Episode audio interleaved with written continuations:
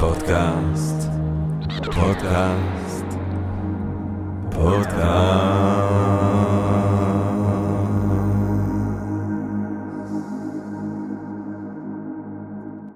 טוב, אה, גבירותיי ורבותיי, ברוכות וברוכים הבאים לפודקאסט של Think and Drink Different, פודקאסט למי שאוהב לחשוב ולשתות.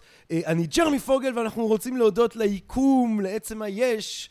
אה, ואף לקדוש ברוך הוא, אם הוא שומע ונוכח, אה, על האפשרות ועל ההזדמנות שיש לנו גם בתקופה המעניינת הזאת לחוות הרחבת דעת, ללמוד, להשכיל, ליהנות ממיטב המוחות על מיטב הנושאים, והיום אנחנו מדברים על נושא שהוא חם, שהוא תמיד היה צריך להיות חם גם כשהוא לא היה חם, אבל הוא חם במיוחד עכשיו, צ'ונג וו, סין, או אה, בסינית מן הסתם, אה, צ'ונגוו, מדינת האמצע, מדינת המרכז, אה, ואיפשהו אם אנחנו חושבים על אה, גיאופוליטיקה, אה, בשם של סין אני חושב טמון כבר הרבה אה, לגבי האופן שבו היא רואה את עצמה ובו היא פועלת. כן. אה, צ'ונגוו, מדינת המרכז, הדאגה של סין תמיד הייתה, אה, מאז שהיא היא מתייסדת שם כאיזשהו סוג של אחדות וריבונות פוליטית אחת, אה, הריכוז של הכוח, היציבות הפנימית, הרבה פחות הרפתקאות חיצוניות כמו אירופה המערבית, הרבה יותר ניסיון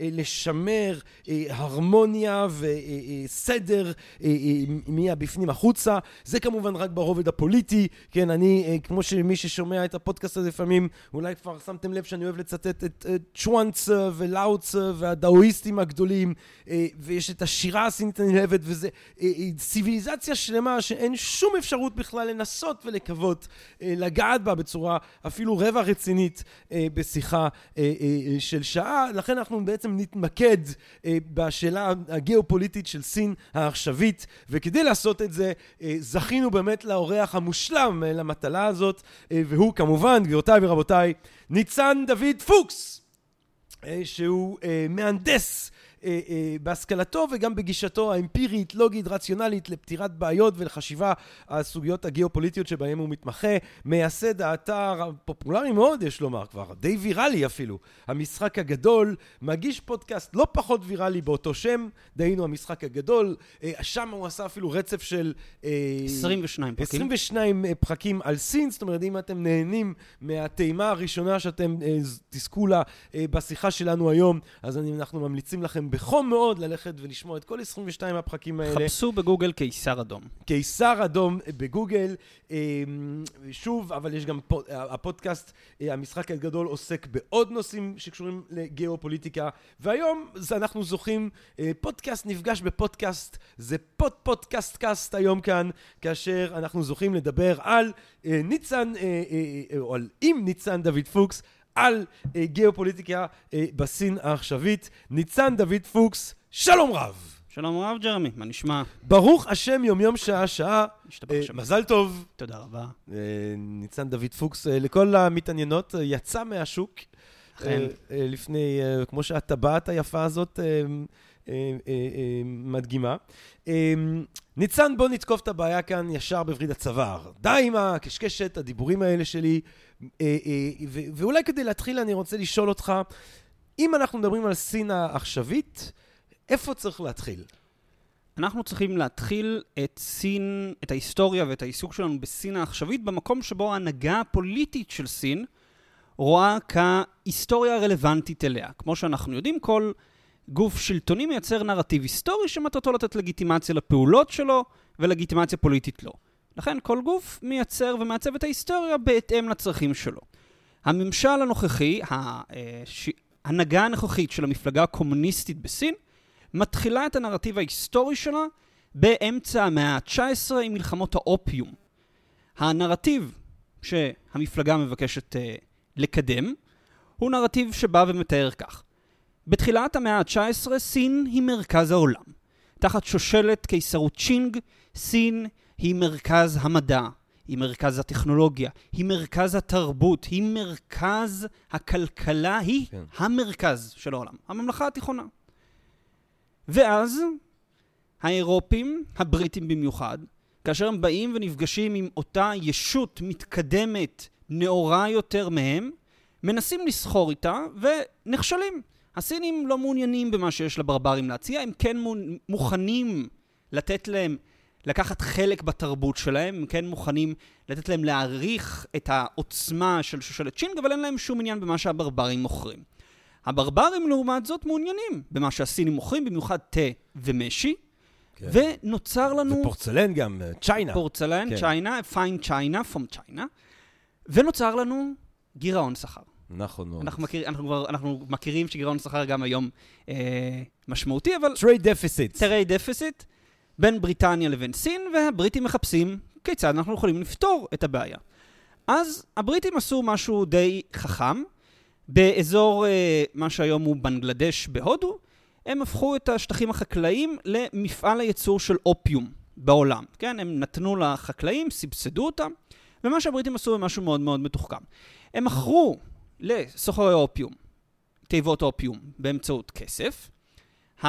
הסוחרי אופיום לקחו את זה ומכרו לסין באמצעות כסף, ואז הסינים, ואז הבריטים קנו מהסינים גם באמצעות כסף.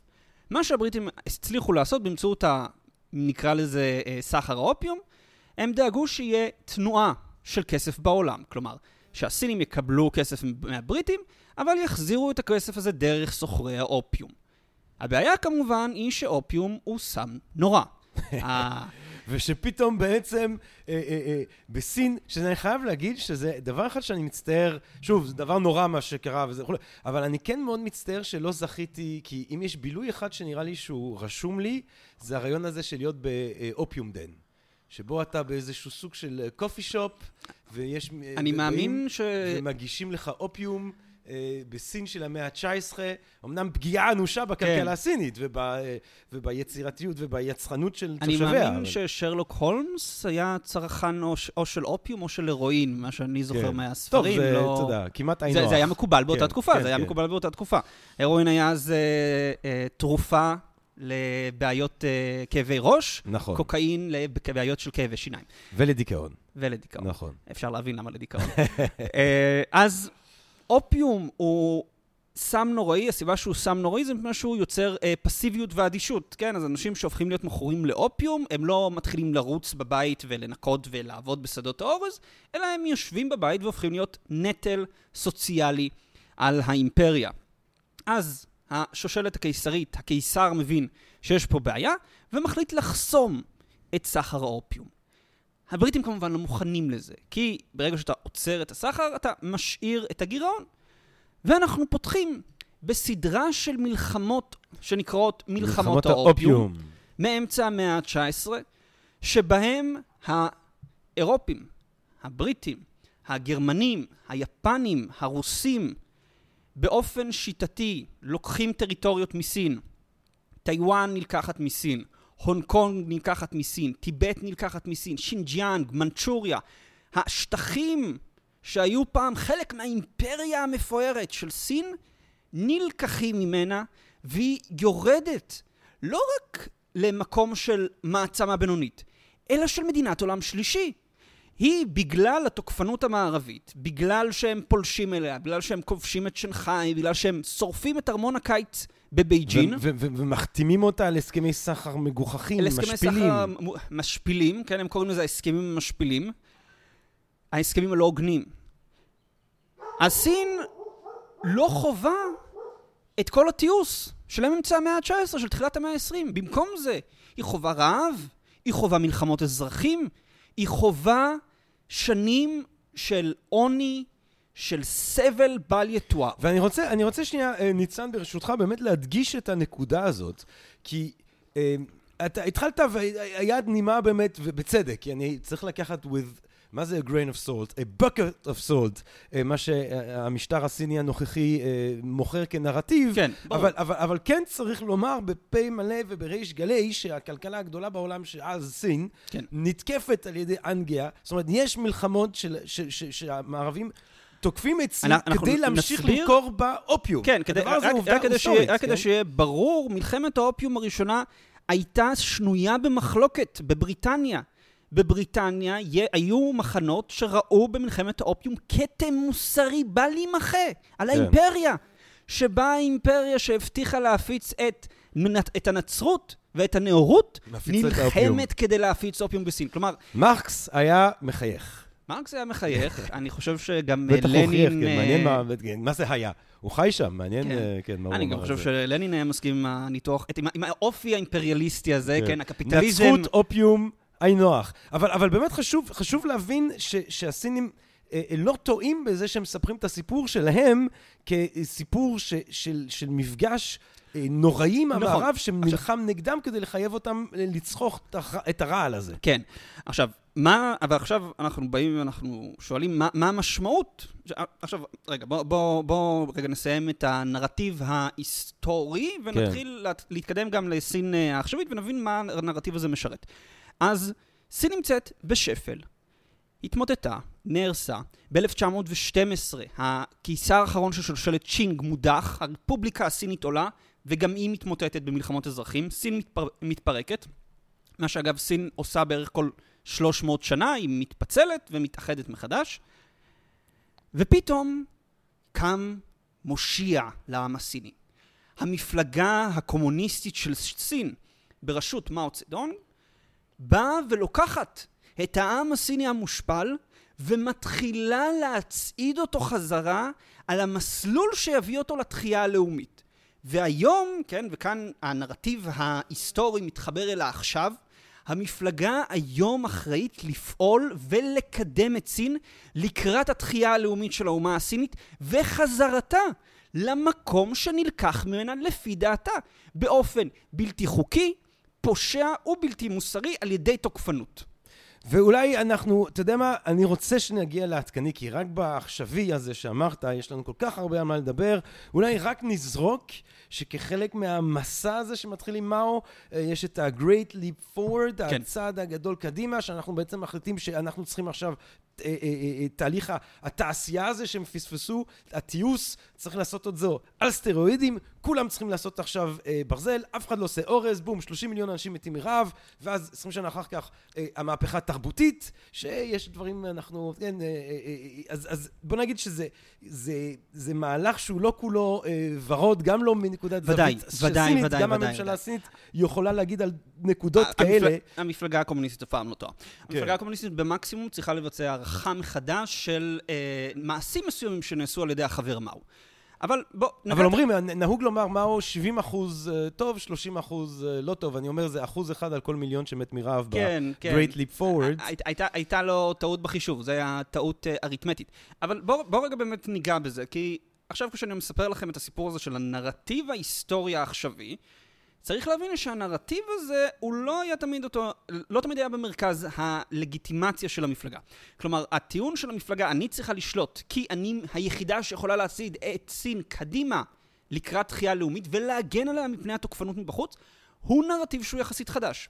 מה שהיה לנו בתחילת הרפובליקה העממית, 1949 עד 1976, מותו של מאו, זה שהמפלגה צריכה לשלוט מפני שהיא זאתי שתקדם את המהפכה של הפרולטריון, היא זאתי שתביא את המהפכה הקומוניסטית, היא זאתי שתביא את החברה לגן העדן הקומוניסטי.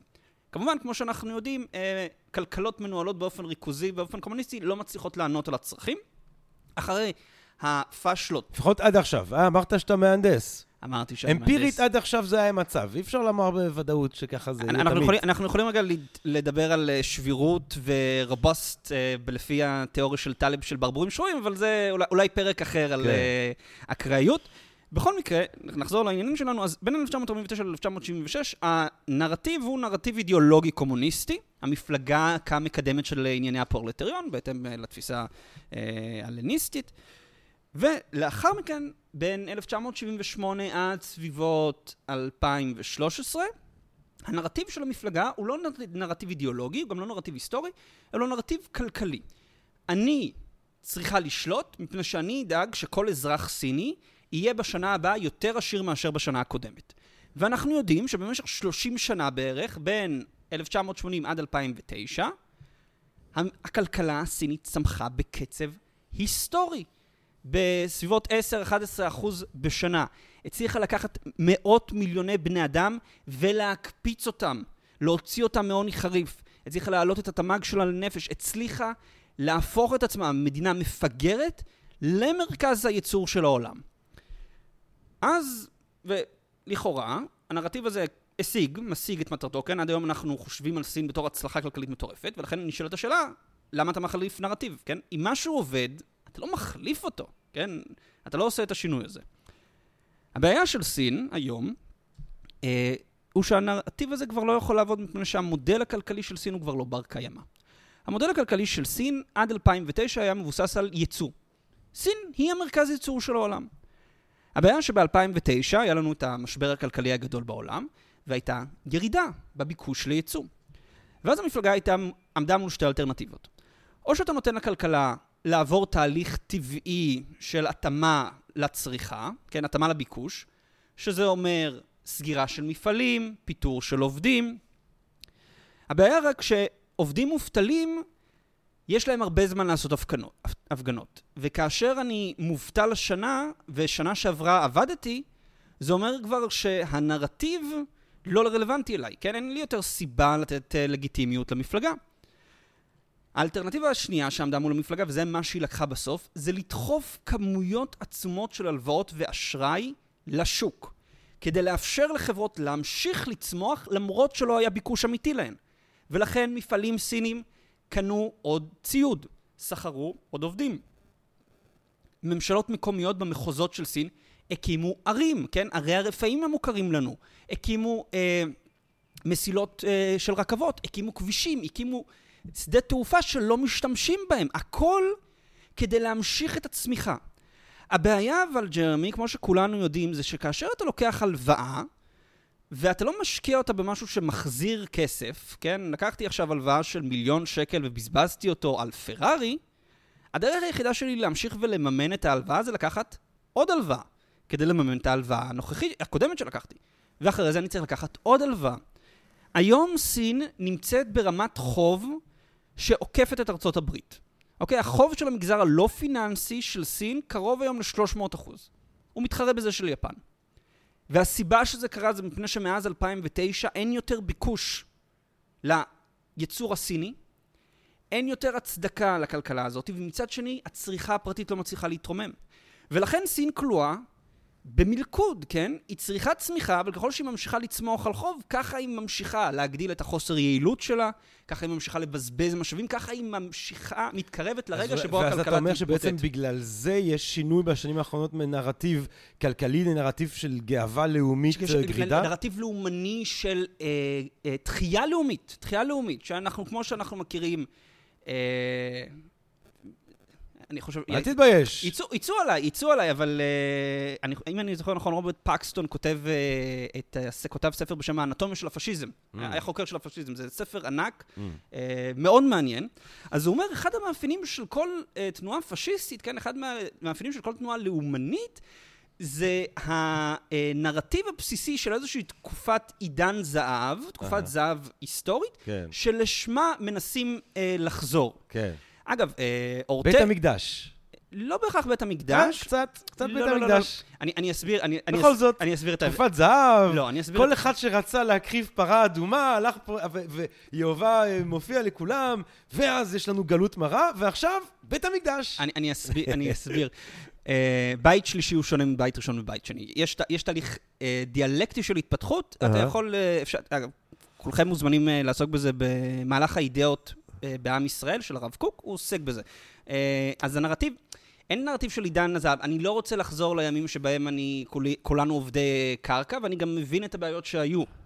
ב- כן, אבל אנחנו רוצים לחזור להקריב... אתה יודע מה? יאללה, make America great again. make America great again. make America great again. נחסוך לך לרדת על המקדש, חס וחס. אני גם, אני, אגב, אני פשוט, יש לי uh, הצעה לוגיסטית, uh, שאגב, היא כתובה בספר שלי, תל אביב עם מים ועוד מחשבות חוף ימיות, uh, להכריז על התחנה המרכזית בתל אביב כבית המקדש שלישי. זה פותר את כל הבעיות, תחשוב על זה שנייה. anyway, make America כן. great again. אז Make America Great Again, שוב, אני לא מסכים עם ההשוואה הזאתי, ואני מבין את הרמזים, אבל כל נרטיב יש כזה, יש את העניין, אז גם אצל הסינים, כן? המפלגה מחליפה את הנרטיב שלו לנרטיב לאומני יותר, לנרטיב של תחייה לאומית, נרטיב שגם יש לו אה, משמעויות יותר קודרות שאנחנו עוד ניגע בהן. למה אבל היא מחליפה? למה היא מחליפה? מפני שהמפלגה מבינה שכדי להציל את הכלכלה הסינית, כדי גם לקדם את הכלכלה הסינית, אתה צריך לעבור ממצב של ייצור לואו-טק, כן, שמייצרים רק כל מיני פלסטיקה זולה, למצב של הייטק. טלפונים, לפטופים, אה, מזל"טים, רחפנים. אפליקציות אפילו. אפליקציות, כל הדברים האלו. אז ב-2015 המפלגה מכריזה על תוכנית סין 2025. שתוכנית סין 2025 באה ואומרת, המטרה היא להצעיד את סין קדימה. וכל מה שאנחנו רואים, כן, כל הקפיצה הטכנולוגית המטורפת של סין, זה דבר שנעשה בהחלטת המדינה, בהחלטה ובעידוד של המפלגה ובשליטה של המפלגה. הבעיה אבל, שהקפיצה הגדולה הזאת, הקפיצה הגדולה באמת, היא לא רלוונטית לרוב סין. כן, סין, הפיתוח בה לא היה שווה. יש לנו את המזרח של סין, את החוף, יש לנו את הונג קונג, שנגחאי, שנזן, גוונדונג. הם האזורים שראו צמיחה מטורפת. כן, הם, אלו האזורים שראו את השפע. אלו האזורים שכאשר אנחנו חושבים עליהם סין, כן. הייטק, שמה. אני יודע, אבא שלי אה, זצ"ל היה חי בשנזן שנים, אז אני זכיתי... או... אה, שנזן הייתה אה, כפר דייגים עד לשנות כן. ה-70, היום זה כאילו מטרופוליס, מרק, מרכז פיננסי כן. טכנולוגי אדיר. כן. אז זה מזרח סין, זה הסיפור של מזרח סין. צפון סין, מערב סין, הם לא ראו את הצמיחה הזאת. יש שם עדיין חצי מיליארד בני אדם שההכנסה הממוצעת שלהם נמוכה מאשר ההכנסה הלאומית, הממוצעת. אני, אני לא מדבר איתך על זה שההכנסה שלהם קטנה פי כמה מההכנסה באזור המזרח. והקפיצה הגדולה קדימה היא רלוונטית למזרח, כי שם כבר מרכזי התעשייה, שם מרכזי האקדמיה, שם נמצאים המרכזים הפיננסיים. הקפיצה תהיה שם. אז מה אתה עושה עם כל השאר? כי עכשיו יהיה לך בן אדם שנמצא במרכז סין, והוא מסתכל והוא אומר, רק רגע, אני בשנה שעברה ואני השנה עם אותה משכורת, והבן דוד שלי בהונג קונג מרוויח אבל פי שניים יותר. ההסכם ביני לבין המפלגה לא עובד יותר. אז המפלגה באה ואומרת, אוקיי, אנחנו יודעים מה אנחנו הולכים לעשות. אנחנו הולכים לשנות את הנרטיב, אוקיי? מעכשיו אני לא מבטיח לך, ג'רמי, שאתה תהיה תשגשג יותר. אני מבטיח לך שהאומה תשגשג יותר, כן? אני עכשיו מעביר את ההסתכלות מהסתכלות אינדיבידואליסטית של מקסום הרווח בשבילך, לתפיסה לאומנית של כל האומה, שהמפלגה תדאג לשגשוג שלה. כלומר, כאשר סין תתחזק בשנה הבאה יותר, המפלגה עמדה בזה. עכשיו אתה כמובן יכול לבוא ולהגיד, סחבק, עם כל הכבוד לסין, האימפריה, האומה וזה, זה לא מעניין אותי, כן? אני עובד, אני רוצה ששנה הבאה יהיה לי יותר. אני לא זה, אני הולך להפגין. מעולה. אז בזמן שהמפלגה מקדמת נרטיב... כן, לך תפגין. לא, אז... Good luck with that. אז רגע, כן. בזמן שהמפלגה מקדמת את הנרטיב הזה של התחייה הלאומית, של אה, אנחנו ניתן לכל האומה לעלות, היא באותו זמן מקדמת את החזרה של המפלגה לכל מקומות החברה. כן, אנחנו צריכים להבין, למשך תקופה קצרה, תקופה קצרה בסביבות, בכהונה של חו ג'ינטאו, בין 2003 ל-2013 בערך, הייתה תחילתה של איזושהי חברה אזרחית בסין. היה אפשר לעשות תקשורת, אה, שיח די חופשי ברשתות חברתיות. היו קולות שדיברו על דמוקרטיה. כאשר נכנס הנשיא החדש, שי ג'ינפינג, שאני קורא לו הקיסר האדום, ב-2013 לנשיאות, הוא בא ואומר, רבותיי, אנחנו לוקחים שינוי כיוון חד. כי אנחנו כבר מכירים מדינה קומוניסטית אחת שהתחילה לשחרר ורפורמות, ואנחנו יודעים איך היא הסתיימה. ברית המועצות, כן? האימפריה הסובייטית האדירה התחילה בתהליך של אה, שחרור אה, פוליטי והתמודדה. ולכן הוא בא ואומר, אנחנו מביאים נרטיב של תחייה לאומית, ואנחנו מביאים את המפלגה חזרה לכל היבט בחיים של האזרח הסיני. אם בכלכלה, אם בתרבות, אם באינטרנט, אם במה שהוא קונה ברחוב. המפלגה חוזרת לכל ההיבטים כדי להבטיח שמי שלא קונה את הסיפור, ייעלם. יש פה, וזה באמת בעיניי אחד מהדברים גם שמרתקים אותי uh, בזמן האחרון, וגם uh, שמעלות בי נבואות uh, קודרות מאוד, נבואות זעם לגבי התרבות האנושית, כי יש, קורה איזשהו ניסוי בסין, חסר תקדים בהיסטוריה האנושית, בגלל שהאפשרות הטכנולוגיות, האפשרויות הטכנולוגיות של היום הן חסרות תקדים, ניסוי של טוטליטריות טכנולוגית, ובכלל, עם האזרחים שלה בכלל, באופן קיצוני ביותר עם המוסלמים בצפון כמובן, אלגוריתמים שבוחנים את מידת הסכנה שלך ואז ממש ממש לפי האלגוריתם אתה יכול לעבור למחנה של חינוך מחדש. אנחנו כמובן גם מדברים על, ה, על, ה, על, ה, על הסוג של הפייסבוק האימתני הזה, שבו הרשת החברתית שבו כל אזרח סיני יהיה מחויב להיות, שבו הוא יאבד ציונים. הדירוג החברתי. הדירוג החברתי. זאת אומרת, לא רק אם אני אומר איזושהי אמירה אנטי-ממשלתית או שיכולה להיפרש כאנטי-ממשלתית, גם אם אני חבר של מישהו שאומר אמירה כזאת, הדירוג שלי ירד, ואז בעצם זה גם מעודד חרמות, זה לקחת את כל מה שקשה ודיכאוני ומדכא ואכזרי במשטרים טוטליטריים שהכרנו, ולהשתמש את כל הכוח המטורף הזה של הטכנולוגיה שנמצאת כן. לכולנו יותר בתודעה ויותר בכיס מאשר אי פעם, כדי ליצור אה, אח גדול אחד ענק. זה ניסוי שאני אגיד לך גם למה הוא, הוא, הוא, הוא, הוא, הוא, הוא מלחיץ במיוחד, לא רק אני, אני, אני, אני כולי, אה, כולנו, אני חושב, צריכים אה, להיות עם, עם חמלה ולעמוד כנגד העוול הנוראי שקורים נגד אזרחי סין אה, בכלל, המוסלמים בצפון בפרט. או בהונג קונג עכשיו. או בהונג קונג עכשיו כמובן, אבל מה שיצליח שם...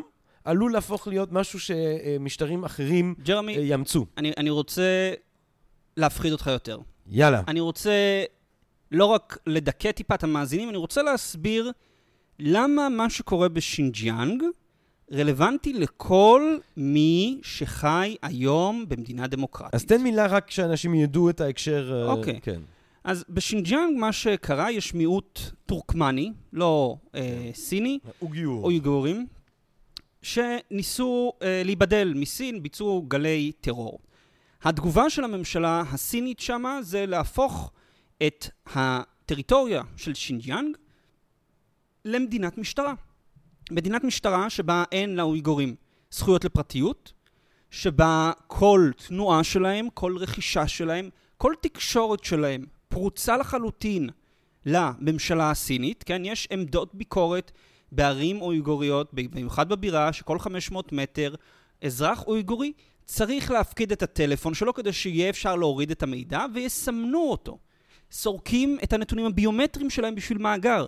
והדבר הכי מטריד זה שיש אינטליגנציה מלאכותית שמקבלת את כל הנתונים, מקבלת את כל הדאטה שנאסף, את התנועות שלהם, את מה שהם קונים, את uh, מי שמדברים איתם, איפה גרים הילדים שלהם, ומייצרת פרופילים ונותנת ציון לעד כמה הבן אדם מסוכן כבדלני. וברגע שהמערכת נותנת רשימה של אנשים לאיסוף, המשטרה פשוט אוספת אותם. כי האויגורים לא יכולים לתבוע את המדינה על זה שהם שלחו אותם למחנות חינוך מחדש. ולכן מה שקורה בשינג'יאנג זה שלאזרח הפרטי אין יותר שום זכות מול כוחה של המדינה. אבל עכשיו אתם באים ואומרים, תראה... ויש שתיקה בעולם בכלל, ויש לא, לומר לא. גם בעולם המוסלמי רגע, רגע. אה, בפרט, רגע, שזה אנחנו, מעניין. אנחנו, אנחנו צריכים, אנחנו צריכים uh, אנחנו אולי נדבר גם על התגובת נגד המערבית, כי יש תגובת נגד מערבית. אה, בתקשורת בארץ פחות... בוא נגיד שטראמפ כנראה, לפי הפרסומים האחרונים של הספר של ג'ון בולטון, נותן לזה אור ירוק. יכול להיות. מפורש. גם אם טראמפ באופן אישי כן, ארצות כן. מטילה סנקציות. כן. הטילה כבר סנקציות נכון. על חברות שעוסקות בנושא הזה, נכון, בתחום נכון. הזה. נכון, זה מוגזם להגיד שתיקה... זה, זה אין... פשוט אני אגיד לך מה, קראתי אה, בגארדיאן, אה, אתמול אני חושב, התפרסם משהו על, על ה... על ממש ביקורת קשה, וכשה, ובוא נגיד שהגרדיון לא יהיה העיתון הראשון שיבקר את המדינות המוסלמיות, כן. אבל על הפער שיש בין הטירוף שקורה אם צ'רלי אבדו מפרסם איזה משהו על כן. הנביא, או אם בדנמרק, לבין מחנות ריכוז של נתינים אה, מוסלמים בסין, כן. אה, ששם באמת אתה לא שומע הרבה מאיראן או ערב סעודית או המדינות המוסלמיות. נכון, יש, יש, פה, יש פה אינטרסים ויש פה בעיה של אה, סולידריות מוסלמית. אה, אני גם חושב שהתקשורת לא נוטה לסקר את הדברים האלו ולא נוטה לסקר את הנושאים האלו אה, לעומק, בגלל זה הקמתי את פלג, שזה מועדון המנויים של המשחק הגדול, זה שירות פרימיום שהמטרה שלו היא לתת למאזינים, לתת לך, לכל, לתת לכל מי שחי בארץ או לכל צרכן בעברית, להבין את העולם שלנו, כן? זה יוצא מעבר לכותרות, זה יוצא מעבר לדיווח, במקום רק להבין את המתי ואיפה, אתה גם מבין את הלמה ואת הלאן. את הדינמיקה. את הדינמיקה, אז שווה לכם לבדוק, חפשו פלג, אה, פלג פ' ל' ראשי תיבות. אה, אז בוא נחזור אבל רגע, ללמה, למה מה שקורה בשינג'אן חשוב? למה מה שבהונג קונג קורה הוא חשוב? כאילו, אתה יכול לבוא ולהגיד, בסדר, סין אה, מדכאת, סין אה, רעה, נו נו לסין, אבל זה לא אמור לעניין אותנו. סין מבינה שכמדינה שפוגעת בזכויות אדם, שכמדינה שיש בה אה, הפרות של דמוקרטיה, כן, שבה אין שום שמץ של רצון להגיע לדמוקרטיה, היא נמצאת במצב בעייתי בזירה הבינלאומית. כן, היא עלולה להיתפס ברגע שהעניין הכלכלי בה ירד, או שלחילופין היא תתפס כאיום אסטרטגי מספיק חשוב, שהעולם המערבי, העולם הדמוקרטי, יצא נגדה. כן, שהעולם כולו, הזירה הבינלאומית תתאחד, והיא תראה סנקציות, היא תראה סגירה של שווקים, היא תראה שוב את הלחץ של העולם עליה, כן? אנחנו חוזרים למאה שנות השפלה. כן.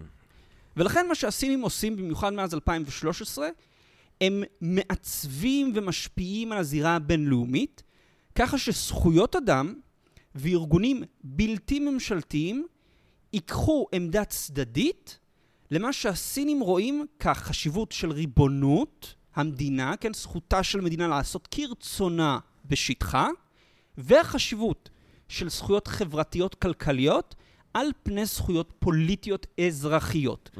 ואני אסביר רגע למה, למה אני מתכוון. יש שתי אמנות לזכויות אדם של, של האו"ם. אמנה אחת זה אמנה לזכויות אדם פוליטיות. הדברים שאנחנו, רגילי, שאנחנו מכירים, אה, החופש, אה, חופש הביטוי, חופש ההתאגדות, אה, החופש אה, להליך אה, משפטי הוגן, כן, זה זכויות אדם. זה זכויות אדם פוליטיות. יש אבל עוד הסכם, יש עוד סט של זכויות אדם, הן נקראות זכויות תרבותיות, כלכליות, חברתיות. איזה זכויות אלו? Uh, הזכות לפיתוח, כן, שיקדמו את המצב הסוציו-אקונומי שלך, הזכות לביטוח uh, רפואי, uh, הזכות uh, להכרה בתרבות שלך. מה שסין באה ואומרת, וזה הנרטיב שסין מקדמת בזירה הבינלאומית, היא באה ואומרת, רבותיי, לא, לא, לא, לא, לא, אני לא מפרה זכויות אדם. פשוט, אני, יותר חשוב לי עכשיו הזכויות של הפיתוח, כן, הזכויות הכלכליות, על פני הזכויות הפוליטיות. כלומר, אני בא ועוצר את אנשים פעילים דמוקרטיים, ואני לא פוגעת בזכויות האדם, אני פשוט מתעדפת את הזכות לפיתוח של העם הסיני על פני הזכות לחופש ביטוי של אותו אדם ספציפי. הסינים מקדמים נרטיב, כן, ושוב, אנחנו צריכים להבין פה שיש פה, זה לא שסין באה ואומרת, מוהה, אני רעה, וזהו, לא, לא. יש הצדקה ברורה מאוד, והסינים באים חוזרים. אבל זה נרטיב ש... כי, שוב, לחזור גם על הדבר ש... שהתחלתי איתו, על ההתמקדות בפנים, ביציבות הפנימית שלה, אל מול, אה, אה, לפחות ככה באופן מסורתי, גם עכשיו יש את העניין הזה, איך, איך הם קוראים לתוכנית שלהם שם? בלטן רוד. כן, בלטן רוד. דרך המשי החדשה. אז הדרך המשי החדשה, זאת אומרת, הם כן אה, מסתכלים גם החוצה, יש את העניין הרב שלהם באפריקה וכולי, אבל זה נרטיב שמקדמים אותו אה, אה, גם אה, בפנים וגם כלפי חוץ. כן, כן. ובאיזה אמצעים מקדמים אותו כלפי חוץ? הם מקדמים אותו כלפי חוץ, קודם כל אה, ביצירה של אה, שפה שמדגישה שזכויות פוליטיות וזכויות כלכליות הן שוות ערך. הן שוות ערך. הסינים דאגו, היה אה, בסוף שנות התשעים, היה אה, את אה, הסכם וינה שבעצם מאשרר מחדש את הזכויות האדם. הסינים דאגו שבהסכם הזה יובהר שאין עדיפות של זכות אחת, של קבוצת זכויות אחת על פני קבוצת זכויות אחרות. קודם כל, באופן, בצורה המשפטית, אתה מבהיר ששתי הקבוצות הן שוות. עכשיו, אם שתי הקבוצות הן שוות, מי אתה, המערב האימפריאליסטי האליטיסטי, שפגע בי היסטורית, כן, בואו ניקח, בואו נזכור, הנרטיב ההיסטורי של סין כיום הוא של קורבן. וכמו שאנחנו יודעים כאן כמדינת ישראל, אם אתה הקורבן, אתה פטור מוסרית, נכון? לא, אתה לא יכול לבקר אותי כתוקפן. אז מי אתה שתבקר אותי, שאני מקדמת את הזכות שלי לפיתוח, שאני צריכה את זה מפני שבמשך מאה שנה אנסת אותי, לבין הזכות לחופש פוליטי שאתה נהנה ממנו בגלל שהיית עסוק בקולוניאליזם. אז זה דבר ראשון הקידום אה, מבחינת אה, השפה המשפטית. דבר שני, סין משתמשת בכוח ההצבעה שלה באו"ם כדי לקדם אג'נדה שבה דוחקים אה, ארגונים אה, לא ממשלתיים. שבהם דוחקים את, הרצו, את ההתעסקות בזכויות אדם, כן? סין יש לה המון כוח השפעה בוועדת אה, אה, זכויות האדם של האו"ם. כן, אחת מהסיבות שהוועדה לא מתפקדת והיא אובססיבית בנוגע לישראל בניגוד לסוריה, צפון קוריאה וכולי, זה מפני שסין משתמשת בהשפעה שלה, בעיקר במדינות אפריקה, כדי לבוא ולשתק את הוועדה. כן, אז הם משתקים את הוועדה. הם לוחצים ומוציאים את הנושא הזה של זכויות אדם. הם מקדמים, מקדמים על ידי התקשורת, על ידי אה, משפיעי דעת קהל, כן? לסינים, וזה חשוב להבין, כי אנחנו נגיד רואים סרטונים של אה, איציק הסיני, ואנחנו חושבים, אה, הוא נורא חמוד. לסינים יש מערך תעמולה שהמטרה שלו הוא לשנות את התפיסה של אה, דעת הקהל כן, של כן, אוכלוסייה. תראה, אבל אני רוצה להגיד משהו, אם כבר ציינת אה, בשמו את איציק הסיני, אה, אה, הבחור הזה הנחמד שמדבר בטלוויזיה. בסדר, אני מבין שהסינים יש מערך שלם וכולי וכולי, כן, כן. אבל הרבה פעמים אנחנו עיוורים למערך שכבר, אה, מרוב שהתרגלנו אליו, כבר הפך להיות טמון בחיים שלנו. תן, לאמריקאים יש את הוליווד, אה, לאמריקאים יש אה, מאות אם לא אלפי איציק האמריקאים, נכון. שמדברים אלינו מאז גיל אפס, ועכשיו תום קרוז חוזר עם טופגן 2 והמטוסים, ו-take my breath away, ומפוצצים את חצי מהעולם. אז צריך לשים את הדברים פה בהקשרם. אבל, אבל בוא, בוא שוב נזכור, בוא שוב נזכור שהמטרה של הנרטיב הסיני, שהמטרה של ההשפעה הסינית, היא להפוך את הפרת זכויות אדם שיטתית של מדינה בשטח שלה ללגיטימית. ארה"ב, הרבה דברים דפוקים בה.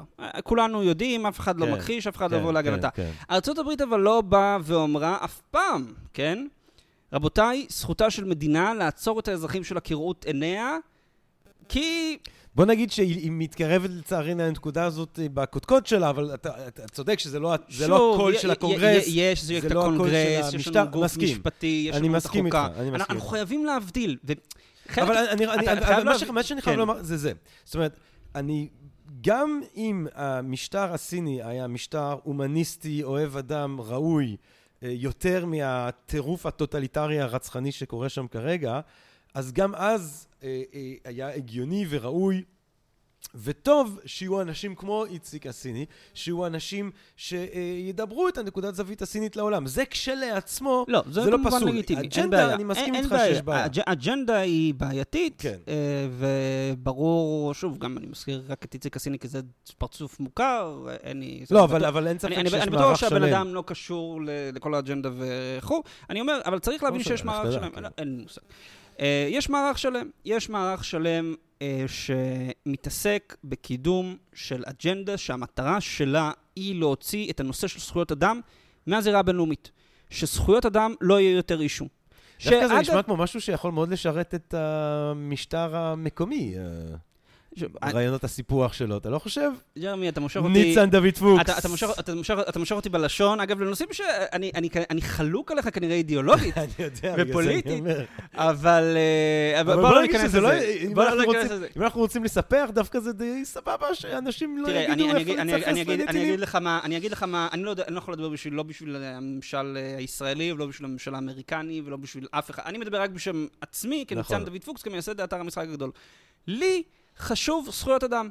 יפה. לי חשוב זכויות אדם, ואני באמת מאמין, ואני באמת מאמין גם בתחומים שהם יותר קשים למישהו שהיית מגדיר כימני. אני חושב שפגיעה בזכויות אדם, כן, וההפיכה הזאת של אה, אפילו הרלטיביזם המוסרי שבא ואומר, זה נבלה וזה טרפה, אז אנחנו לא צריכים לתמוך בשני אלו, הוא מאוד בעייתי, כי בסוף אני מבין שהיכולת שלי לדבר איתך, ג'רמי, בחופש הביטוי, ליהנות מהזכויות האלו, זה לא דבר מובן מאליו. נכון מאוד. ואנחנו צריכים להגן על זה. אנחנו היינו לוחצים ידיים אם זה לא היה מפר את ההנחיות. כן. יאללה, בוא נפר את ההנחיות. אני לוחץ לך על זה את היד. אה, כן, אוי, אני צריך, לא, אני, אני התחגשתי. לא, אני, כן. אני מסכים איתך, אני מסכים איתך לחלוטין. זה חשוב, וחשוב שהנושא הזה עכשיו, יעלה לדיון. איך אתה מעריך את ההצלחה של, של המשטר הסיני בקידום האג'נדה הזה? עכשיו, אני אגיד לך משהו, אמנם זה קצת קוריוז, הסיפורים, כן. אפילו של הספר של בולטון, של השיחות בין הקיסר האדום, כמו שאתה קורא לו, לבין הקיסר הכתום אה, טראמפ, אבל אתה כן רואה שבין השורות, אפילו בשיחות ביניהם, הוא מנסה לקדם אותו למחשבות על uh, השתלטות טוטליטרית uh, אנטי-ליברלית גם בארצות הברית. גם אם זה פנטזיה, גם אם זה לא יקרה, מוקדם לומר, ונראה מה יהיה ברגע שהוא יסרב uh, להתפנות מהבית די, הלבן. די, די, יפנו אותו אה, כמו, כמו ילד גדול. מעניין, אה, מעניין, אבל מי יפנה אותו, איך יפנו? השירות, השירות החשאי. ברגע שהוא מפסיד את הבחירות, כן. הוא בוא עוד נגיד איש... שמה שהיה מעניין זה שהרמטכ"ל האמריקאי, אחרי, שהוא הבין עד כמה שהוא טעה בהליכה ההזויה שם כן, בכנסייה, לכנסייה. אה, העביר מסר חד וברור לכל חייליו, שהם, אה, השבועה היא לחוקה ולא לנשיא. אכן. כן? ברור, אה, ברור, ברור, ברור. אז, אז אני, אבל, אבל כן. השאלה, אז אתה רואה שהוא כן, גם בשיחות עם טראמפ, בצורה סמלית, צ'י דוחף לכיוון מסוים, וכמו שאתה אומר, יש מערך שלם יש שמנסה מערך לדחוף, שלם מנסה לדחוף. ולשים קץ. הסדר הליברלי אף פעם לא היה יותר בסכנה, כאשר גם אה, אה, פוטין וגם סין, ואפילו נשיא ארה"ב, אנטי-ליברל, אה, אה, וגם אה, אצלנו, אני חייב לומר, לדעתי. השאלה היא, עד כמה אבל הסינים מצליחים בדבר הזה? אוקיי, אז, אז בואו עכשיו אה, נעשה הערכה של אה, האם סין לקראת אה, היותה מעצמת העל הבאה? לא. ועכשיו נסביר למה. ראשית כל, הגיאוגרפיה של סין לא מאפשרת לה להיות מעצמת על בלי לעורר התנגדות. סין נמצאת בשכונה עם כמה מעצמות מאוד מאוד גדולות. היא נמצאת בשכנות ליפן, נמצאת בשכנות לרוסיה, אינדונזיה, אוסטרליה והודו. וכמובן ארצות הברית, שעד כמה, אנחנו לפעמים שוכחים, ארצות הברית היא מעצמה פסיפית. כלומר, מה שקורה במזרח אסיה מעניין אותה. ולכן תמיד כשסין התחילה ותכננה את העלייה שלה, היה ברור שככל שהיא תעלה תיווצר התנגדות לה. כי יפן וארצות הברית ואינדונזיה ואוסטרליה ואפילו בריטניה לא יכולות לחיות עם הגמון במזרח אסיה. כן? האמריקאים יצאו למלחמה עם היפנים במלחמת העולם השנייה בשביל למנוע הגמון כזה. ולכן, זה לא משנה אם זה היפנים או הסינים, אסטרטגית, ארצות הברית, יפן, הודו, אוסטרליה וכו' לא יכולות לאפשר הגמון כזה במזרח אסיה. אז תמיד הייתה התנגדות. מה שהסינים עשו עד סביבות 2013, עד שעלה התחושה שארצות הברית מתמוטטת, כן, עם המשבר הכלכלי הגדול של 2008, ואז אה, עם הנרטיב אה, הלאומני, מה שסין התחילה לעשות זה הפכה להיות אגרסיבית, כן, וזה משהו שאנחנו ראינו גם בקורונה עכשיו, הסינים אה, אה, הפכו הם לפופולר... תקפו, הם תקפו הם את קוראים, ה... הם, קוראים כן, לדיפלומטיה, הם קוראים לדיפלומטיה הזאת דיפלומטיית לוחם הזאב, על כן. שם שני סרטי אקשן בשם יחידת לוחם הזאב, שנלחם, שזה מתארת איך חיילים סינים נלחמים בשכירי חרב אמריקנים כן. מרושעים. אה, אתם יכולים לראות טריילרים. איך קוראים? אה, אה, אני דווקא נשמע לי כמו... must watch. Wolf Warrior movie, תראה, לפי ה... Wolf Warrior. כן.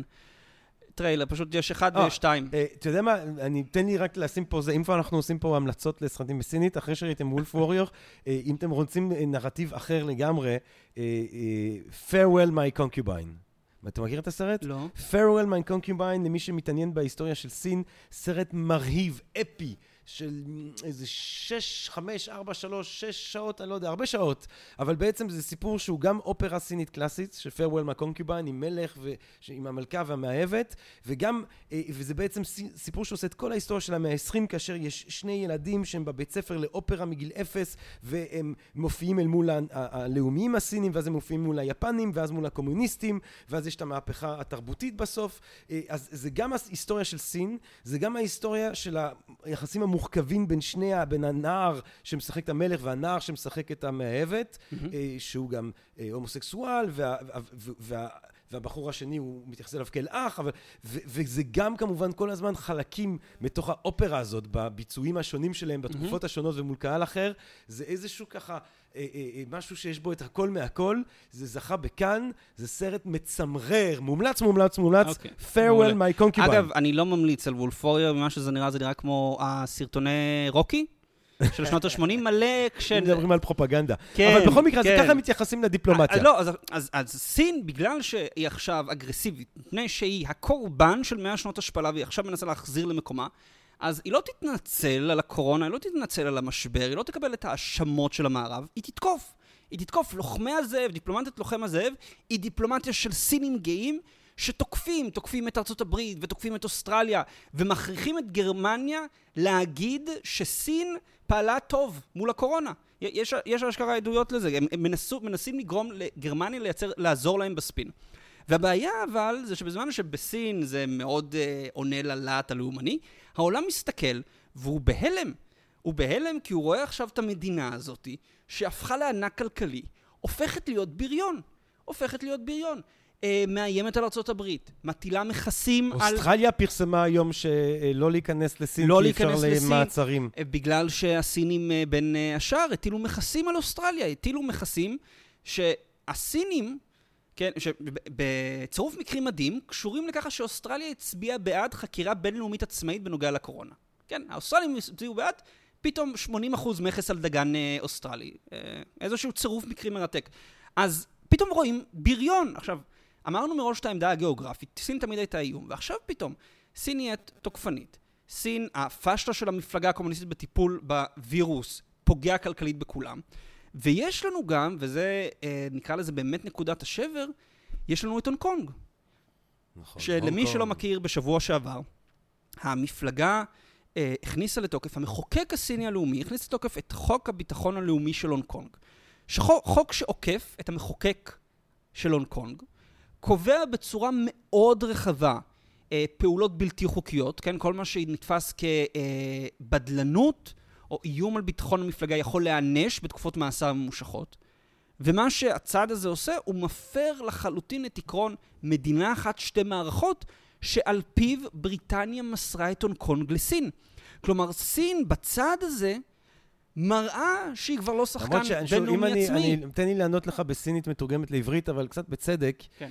כאילו, המשפט הזה שאמרת עכשיו, שאנגליה, התנאים שאנגליה מסרה חזרה את הונג קונג לסין, נכון. זה קצת מזכיר את מונטי פייתון, The Meaning of Life, שג'ון קליז אומר, uh, We salute the British soldiers who died keeping China British. Yes. כן, זאת אומרת, מאנגליה, כאילו, למה, ש... למה שאנגליה תהיה זאת שתגדיר אוקיי. לסין על פי איזה תנאים היא מחזירה לה את הונג קונג? אוקיי, בוא, בוא, בוא רגע ננסה טיפה לפרק את הסוגיה, לצייר אותה בגוונים של אפור כאילו, אני, במקום. ואני אומר את זה כמישהו ששוב, גם חי במקום, הייתי בהונג קונג, אני רואה את הונג קונג, אני, כולי עם המפגינים הצעירים והצעירות ש, שגם מוצאים אותם נעלמים, לכאורה הם מתאבדים, אנשים נחצחים, צעירים שנאבקים על החופש שלהם, אני לחלוטין אה, איתם. כן. ואני איתם כי הם בני אדם ואני מאמין בזכויות כן. אדם, אבל אני כן חושב ש, שהנרטיב שלכבד את ההסכם מול אנגליה, הוא נרטיב שאני יכול להבין את החולשה שלו בעיני הסיני הממוצע. נכון, אבל, אבל אנחנו צריכים להבין רגע, מבחינת ההסתכלות של הזירה הבינלאומית. הונג קונג התפתחה תחת השלטון הבריטי כישות עצמאית ושונה מבר... מסין.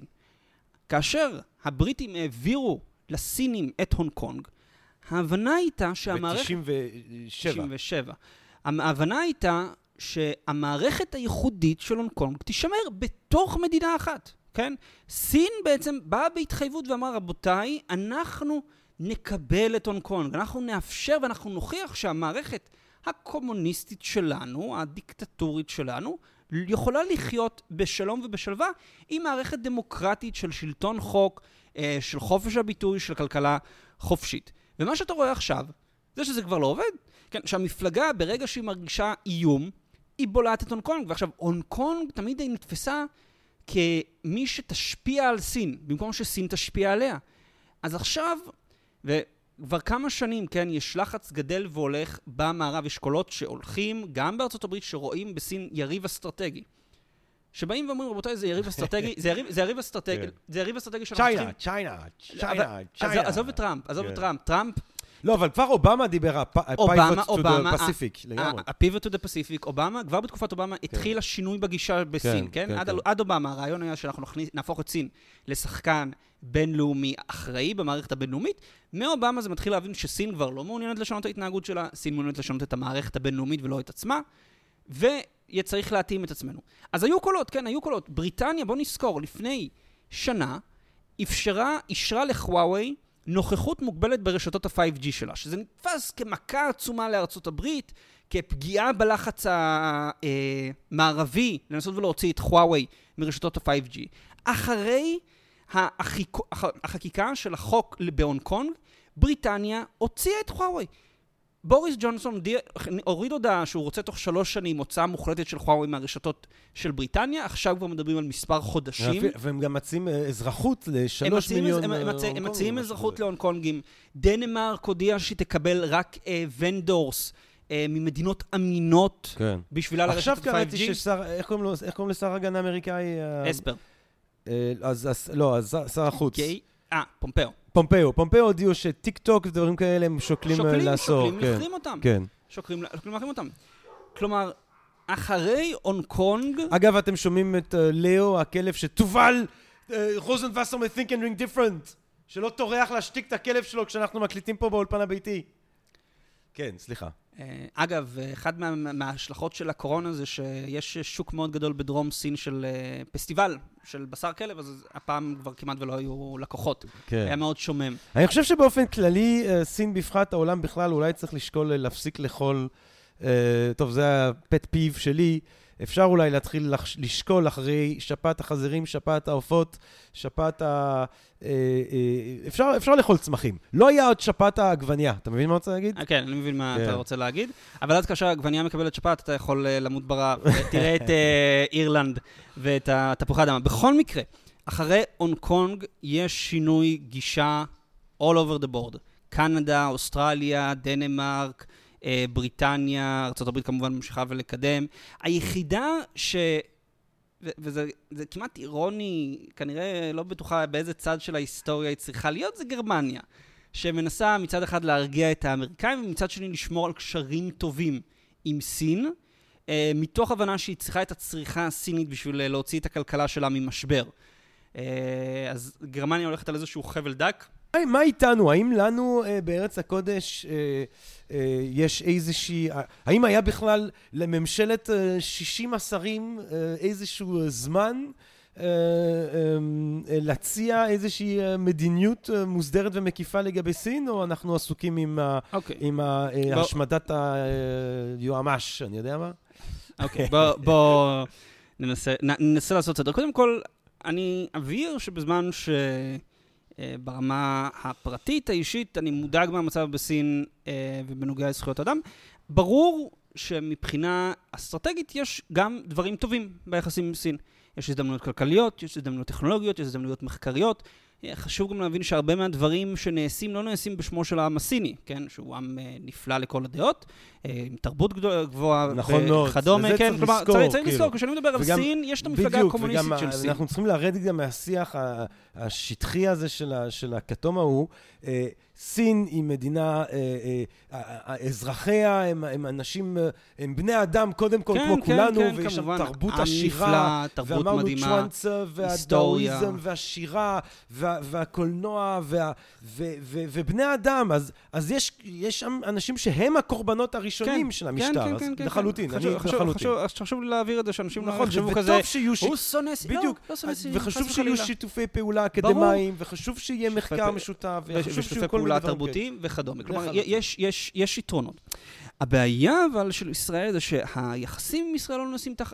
לא נעשים ת... בשום פיקוח כלשהו, כן, המדינה לא מפקחת על השקעות סיניות, המדינה לא בוחנת איפה הסינים משקיעים, איזה חברות פועלות בסין, ואנחנו לא מנהלים את היחסים שלנו עם סין מתוך דיאלוג עם ארצות הברית. כלומר, אנחנו לא באים ואומרים לארצות הברית, תראו, זה האינטרסים שלנו ביחסים עם סין, אנחנו מבינים את הדאגות שלכם, אז אנחנו מול הדאגות האלו עושים א', ב', ג', ואנחנו רוצים עכשיו לשמוע את דעתכם. כלומר, מצד אחד מנסים להגיע לקשר טוב עם הסינים, מצד שני שומרים על את ארצ- את ארצות הברית ביחסים טובים איתנו, כי בסוף היא הבעלת ברית המרכזית שלנו.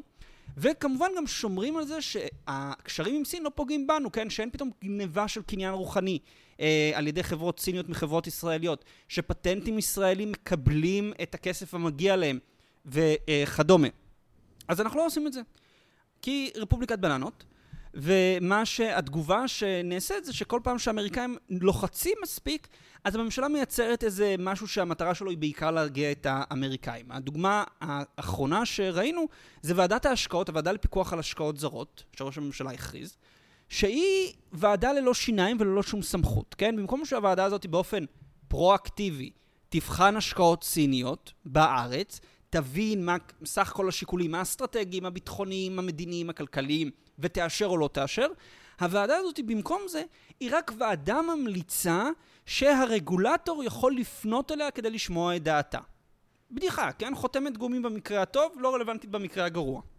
עכשיו היה לנו, כאשר מייק פומפאו בא והעביר לממשלת ישראל בשיחות סגורות, שצריך להתחיל לצמצם את הקשרים עם סין, אה, גם במחיר של פגיעה כלכלית בישראל, בגלל החשש של האמריקאים ממעורבות סינית פה, מנוכחות סינית בנמל חיפה, בנמל אשדוד. אז הבעיה שלנו זה שמדינת ישראל מתייחסת בצורה אופורטוניסטית טהורה, כן, לקשרים עם סין, וכמובן, אני מסכים שיש פוטנציאל עצום פה. זאת אומרת, אין לה קשרים עם סין. לא, לקשרים עם סין. מתייחסת אה, אה, באופן לקשרים, כן, כן, כן. אופורטוניסטי לקשרים עם סין, ששוב, אני. אומר, יש, פה, הזדמנויות, כן, שלא יהיה לאף אחד ספק.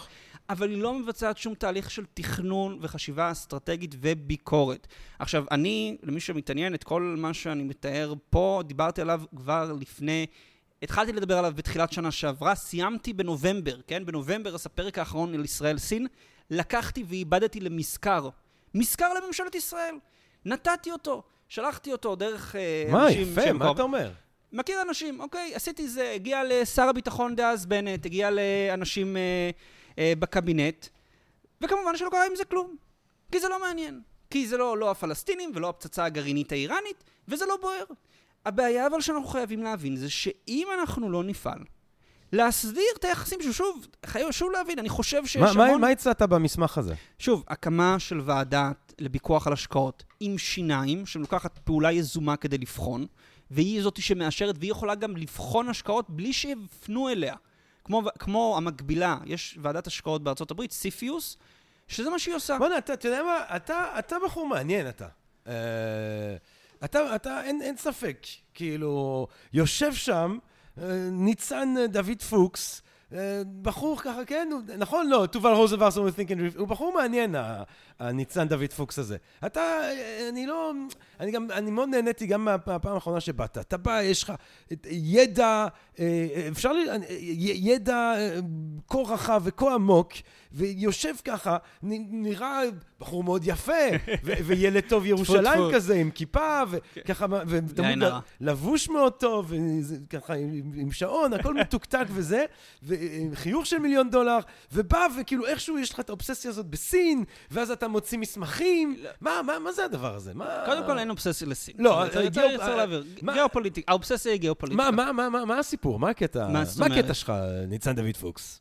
אני חושב שחשוב שמדינת ישראל תבין את העולם ותפעל כדי למקסם את עצמה ואת המסרים שלה. מה, אתה, אתה רואה את עצמך נכנס לפוליטיקה ביום מן אני לא? חושב, אני לא חושב. אולי בתפקיד אה, יועץ, אני חושב שהפוליטיקה הישראלית היא יותר מדי קשה. ומלוכלכת אה, בשביל ילד טוב ירושלים חיוך של מיליון דולר. לא יודע, אבל אני אומר שזה יכול להיות חזות טובה, כי. מאחורי זה, לך תדע מה מסתתר. אני, אני גם, אתה יודע מה, אני אשאל אותך ככה, אני גם רוצה לשאול אותך משהו, אה, אה, עוד- שאלה, לא אישית מדי, אבל שאלה כן, כן. שנוגעת לידיעה שלך. כן. אה, אתה יודע, אתה...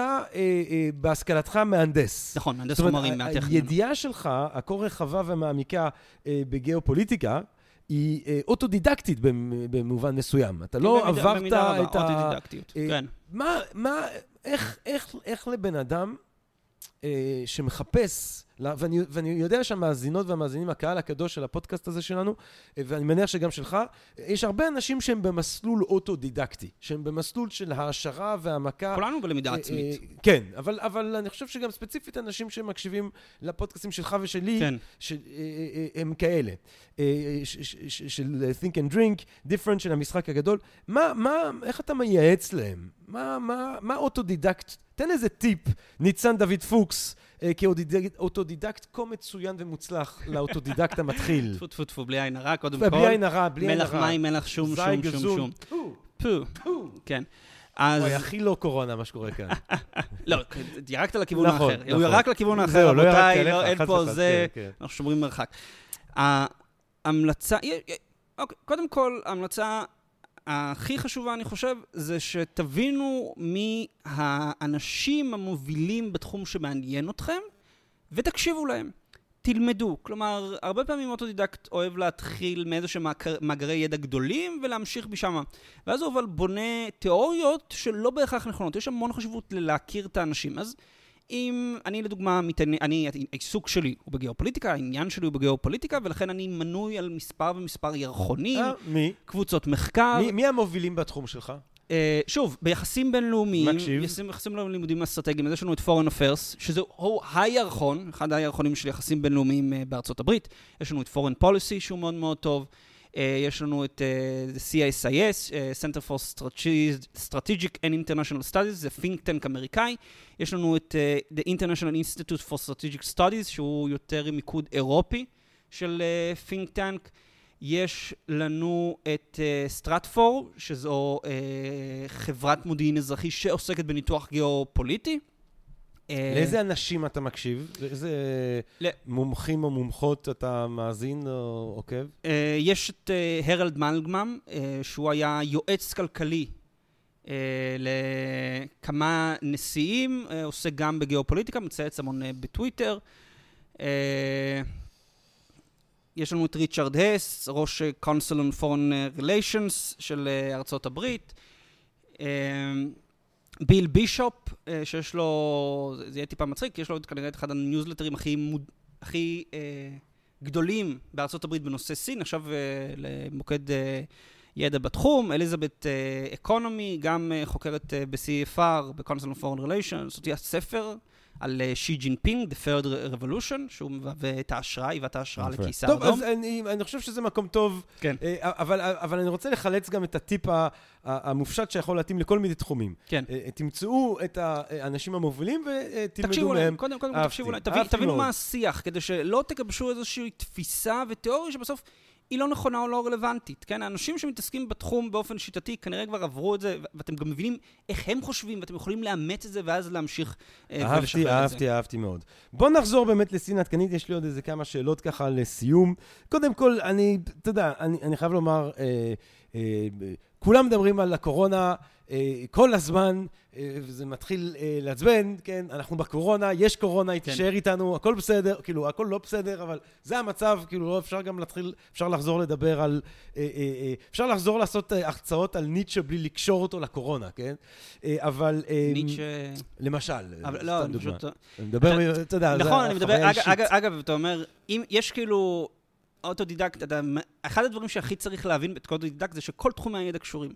ונגיד, אם אתם רוצים להבין את העולם, אה, כן, כן. ניטשה, ברור. להבין את העולם המודרני זה ניטשה, אתה יודע, אני חושב על זה, אני היום כשאתה רואה אנשים שמדברים, מנסים להבין את העולם, מנסים לייצר תיאוריות, אתה אומר, לא קראת ניטשה, אתה לא מבין מה זה האדם האחרון, מה זה מות האלוקים, באמת, לפי המקור הכתוב, נכון. אתם לא. מבינים מה קורה. זה או שלא קראת את ניטשה, או שלא שמעת על הפודקאסט של Think and Ring Different, שבו אני נותן uh, כן. הקדמה לניטשה. לא, אבל, אבל, אבל ברצינות, הקורונה ויירוס כמובן גם היא שאלה סינית בהרבה מובנים. Uh, יש את ה, uh, uh, באמת החבר הכתום שלנו, האוהד ישראל הגדול, השרוף. היהודי האדוק, אפשר לומר באיזושהי צורה, דונלד טראמפ, Kung Flu virus, Chinese virus, יש כמובן את המורכבות של סין, באמת המדינה הזאת שחווה את עצמה כמושפלת, שמאוד גם חשוב בתרבות הסינית, לא להיות מושפל, זאת אומרת, ה-losing face זה דבר שהוא מאוד משמעותי אה, אה, בתרבות הסינית, שהם כרגע באיזשהו מהלך אה, לא נעים אל מול העולם. אני אגיד לך משהו ואני רוצה לשאול אותך משהו. אני מאוד דאגתי זאת אומרת, אני לא חושב ש... אני גם לא יודע, אני לא מומחה, וכולנו נהיינו אפידמיולוגים וכולי. כן. אבל אני, אני בתחילת הדרך מאוד רציתי שמה שקורה בשוודיה יצליח, ושמה שקורה אה, בסין אה, פחות יצליח יחסית כן. לשוודיה. כאילו, קודם כל אני רוצה שכולם יסחדו וזה יצליח בכל ברור. מקום. אבל בגלל שאני מבין שמה שקורה עכשיו, והאופן תגובה, ה- היעילות של התגובה הטוטליטרית, אם נגיד היעילות של התגובה הטוטליטרית לקורונה היא הרבה יותר יעילה, אמפירית, אז יש עוד עידוד ללכת לכיוונים יותר טוטליטריים, אם התגובה המאוד ליברלית לכאורה, השוודית הייתה יותר מוצלחת. אז אני דאגתי קצת כזה. עכשיו, אני, אני רוצה כן. לשאול אותך ככה. כן. אה, אנחנו כבר כמה חודשים בהרפתקה הזאת, מה, מה, איך אתה רואה את זה משפיע על כל מה שאמרת? כי אם הביקוש היה נמוך אחרי 2009, אז וואו, עד כמה שהביקוש הולך לרדת עכשיו. כן. אה, יש גם את התחושה הזאת שסין מייצאת אה, מגפות. מה, מה, איך זה משפיע? המצב, שוב, דיברנו אז על המצב הגיאופוליטי האסטרטגי הדיפלומטי, שהוא לא טוב, שהוא מידרדר עם ה-backlash. על הפעילות של סין. מבחינה כלכלית גם המצב הוא מצב שבו יש מיליונים של מובטלים בסין, אוקיי? מיליונים, עשרות מיליונים. המספר, אין מספר מדויק רשמית, מפני שאבטלה בסין זה מספר פוליטי, ולכן יש uh, עניין uh, להעלים אותו.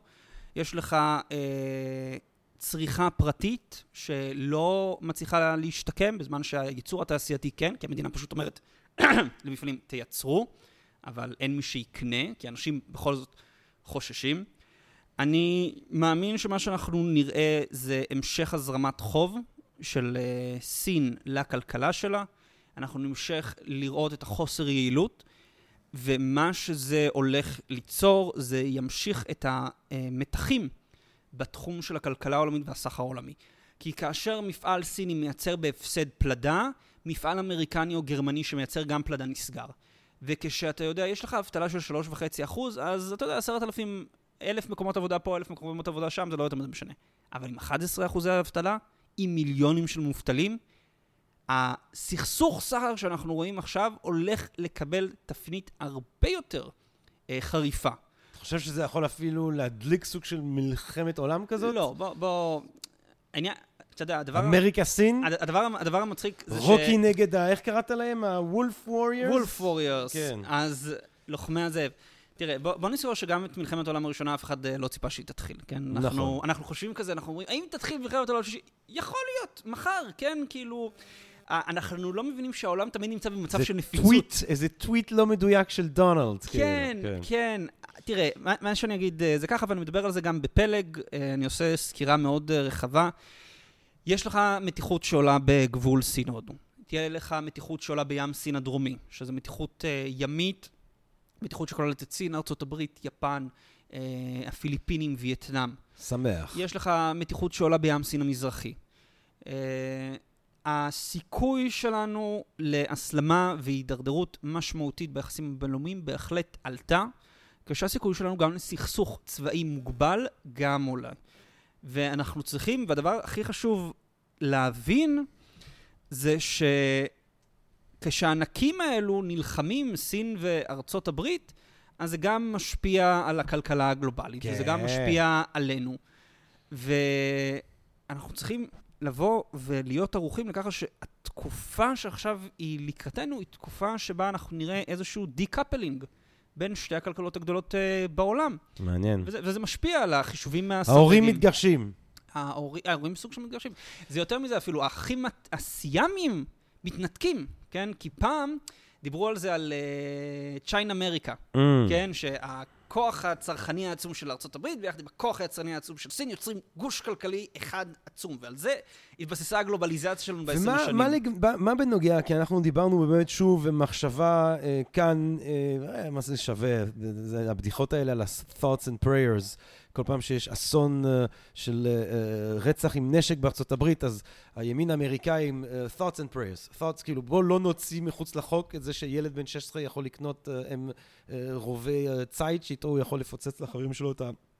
שכל בכיתה, אבל thoughts and prayers. אז, אה, אה, אבל כן, אני חושב שחשוב להזכיר את הקורבנות אה, אה, הנוראית של המוסלמים בצפון, של הצעירים והצעירות האמיצות והאמיצים אה, בסין, של כל האזרחים הסינים האמיצים שנאבקים ונלחמים וסופגים אה, אה, אה, עינויים ומוות וייסורים על המאבק שלהם. איך, איך אתה, האם, האם אפשר לחלץ ממך גם איזה משהו אופטימי? האם אתה רואה את המשטר הכה אכזר הזה אה, נופל? האם אתה רואה איזשהו סוג של פתיחות?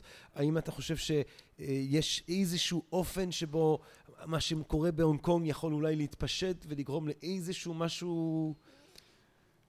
הונג קונג תהפוך להיות שינג'יאנג, המדינה הסינית תהפוך להיות יותר טוטליטרית. זאת אומרת, כל סין תהפוך להיות אה, סין, שינג'יאנג סין, בעצם. סין, סין תהפוך להיות בית כלא אחד גדול. מה שאנחנו הולכים לקראתו, וזה הנושא של הסדרה עכשיו, של קיסר אדום, אה, סליחה, של המשחק הגדול. אני קורא לסדרה הזאת פוסט אימפריום, על העולם אחרי ההנהגה האמריקנית. אנחנו הולכים לעולם של פוטנציאל הרבה יותר גדול לסכסוך, לעימות, ומצד שני לשיתוף פעולה.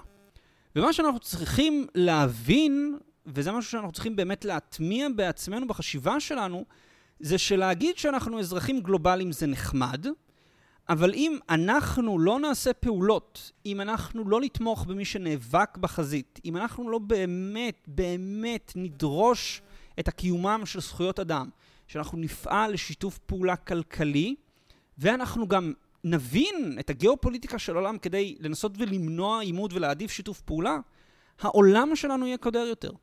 אז יש לנו, יש לנו הזדמנות עכשיו. העולם נמצא בטרנזיציה, הוא נמצא במעבר, מערכות ישנות נופלות, מערכות חדשות יקומו. השאלה היא אם אנחנו, כן, ואני אומר, זה אני, אתה ג'רמי, כל מי שמקשיב לנו, החברים שלכם, האם אנחנו, כאזרחים, גם במדינת ישראל וגם כאנשים שחיים בעולם, ננסה לקדם איזשהו חזון של שיתוף פעולה גלובלי, של מקום שבו אנחנו מחפשים לשתף פעולה בתחומים של מדע, של כלכלה, של שיתוף שהוא גם שיתוף לא נצלני. כלומר, לא לתמוך בזה שמפעל ייצר במשכורות רעב במדינת עולם שלישית, רק בגלל שזה מוזיל לנו פה, אלא באמת תודעה גלובלית של הערכה לזכויות אדם, הערכה לצלם אדם, ולא להגיד, זה קורה בסין, אז זה לא קשור אלינו. והשאלה היא, האם אנחנו מוכנים לעשות צעדים לזה, האם אנחנו מוכנים לדבר על זה, האם אנחנו מוכנים לפעול נגד זה, כן, האם אנחנו מוכנים לבוא ולדרוש מהמדינה שלנו, לדוגמה, קחי את היחסים האסטרטגיים עם סין ותטפלי בהם כמו שצריך, וגם, אם צריך, תתמכי בגינוי בינלאומי של הפרות זכויות אדם. אל תתביישי לעשות את זה. למה רק בריטניה ויפן עולות ומגנות אה, מחנות אה, ריכוז בשינג'יאנג, או הפרות של זכויות אדם בהונג קונג? למה ישראל לא מצטרפת? וואו, כל הכבוד. זה מה שאנחנו צריכים לעשות, זה צריכה, וכמובן ברור לי שלאנשים זה נשמע כן. אה, מטורף ו... אובדני, מה הם... אובדני ואוטופי, ולא קשור למציאות. הם ידרסו אותנו, כאילו. רבותיי, שאני שוב, אני אגיד את זה, ועם זה אני גם ממליץ לכם לבוא ולעקוב אה, בפוסט אימפריום. העולם שלנו לקראת המון שינויים. המון שינויים, כי ה-45 שנים האחרונות של המלחמה הקרה הייתה חריגה היסטורית, ועכשיו אנחנו חוזרים לעולם היסטורי. עכשיו, העולם הזה יכול להיות עולם של שיתוף פעולה, וזה יכול להיות עולם של לימוד ומלחמה. אנחנו בוחרים. עכשיו אנחנו בוחרים. איך אנחנו רוצים לשנות את העולם הזה? איך אנחנו מעצבים אותו? ניצן דוד פוקס! מה אני אגיד לך, נשמה צדיקה? אה, מילים כדורבנות. אה, תנסה את מזלך אולי עם המסמכים האלה שאתה כותב בממשלה החדשה. כן, אה, צריך למצוא את השר האחראי, אולי יש שר לענייני סין. אני חושב ששר המים, אה, לא... שר להפקת חשמל. שר להפקת חשמל, כן. לא, אבל בוא נגיד, הלוואי, גם אם אנחנו חלוקים בכל מיני אופנים באידיאולוגיה הפוליטית, אני הייתי מאחל שגם לממשלת ימין, יהיו לה אנשים עם השקדנות התלמודית הזאת שלך במה שאתה בוחר להתעמק בו, שיהיה להם אנשים עם התעוזה שלך, ואני מעריך מאוד את מה שאתה עושה, את התוכן שאתה מביא לרשת בכלל ולפודקאסט שלנו, והייתי מאוד שמח שתחזור אלינו מתישהו לדבר אשמח. על עוד נושא, כי אני, אני מרגיש שאיתך אפשר ללכת ולטייל בעולם לעוד כל מיני קמות, ו, אבל, אבל אני רוצה להודות לך כבר על הטיול המעניין הזה שלנו כאן היום בסין העכשווית עם ה... אה, מה אני אגיד לכם? דברים שהם לא פשוטים לשמוע, אבל שחשוב לשמוע אותם וחשוב לפעול אה, לפיהם. אני גם מקווה מאוד שאתם, גבירותיי ורבותיי, הקהל הקדוש שלנו כאן ב-Think and Ring Different, אה, נהניתם מהפרק הזה. אני מקווה שתהנו גם מפרקים אחרים שכבר הקלטנו, מהפרקים שבעזרת השם נוכל ולהמשיך להקליט. אני מאחל לכולם רק טוב. שנוכל להמשיך ליהנות מחופש, שגם אזרחי סין, המוסלמים בצפון, הצעירים בהונג קונג ובאופן כללי אה, ייהנו אה, מחופש אה, ושכל, שיהיה כמה שיותר טוב לכולם, מה אני אגיד לכם? תודה רבה לכם על ההקשבה ונשתמע. פודקאסט, פודקאסט, פודקאסט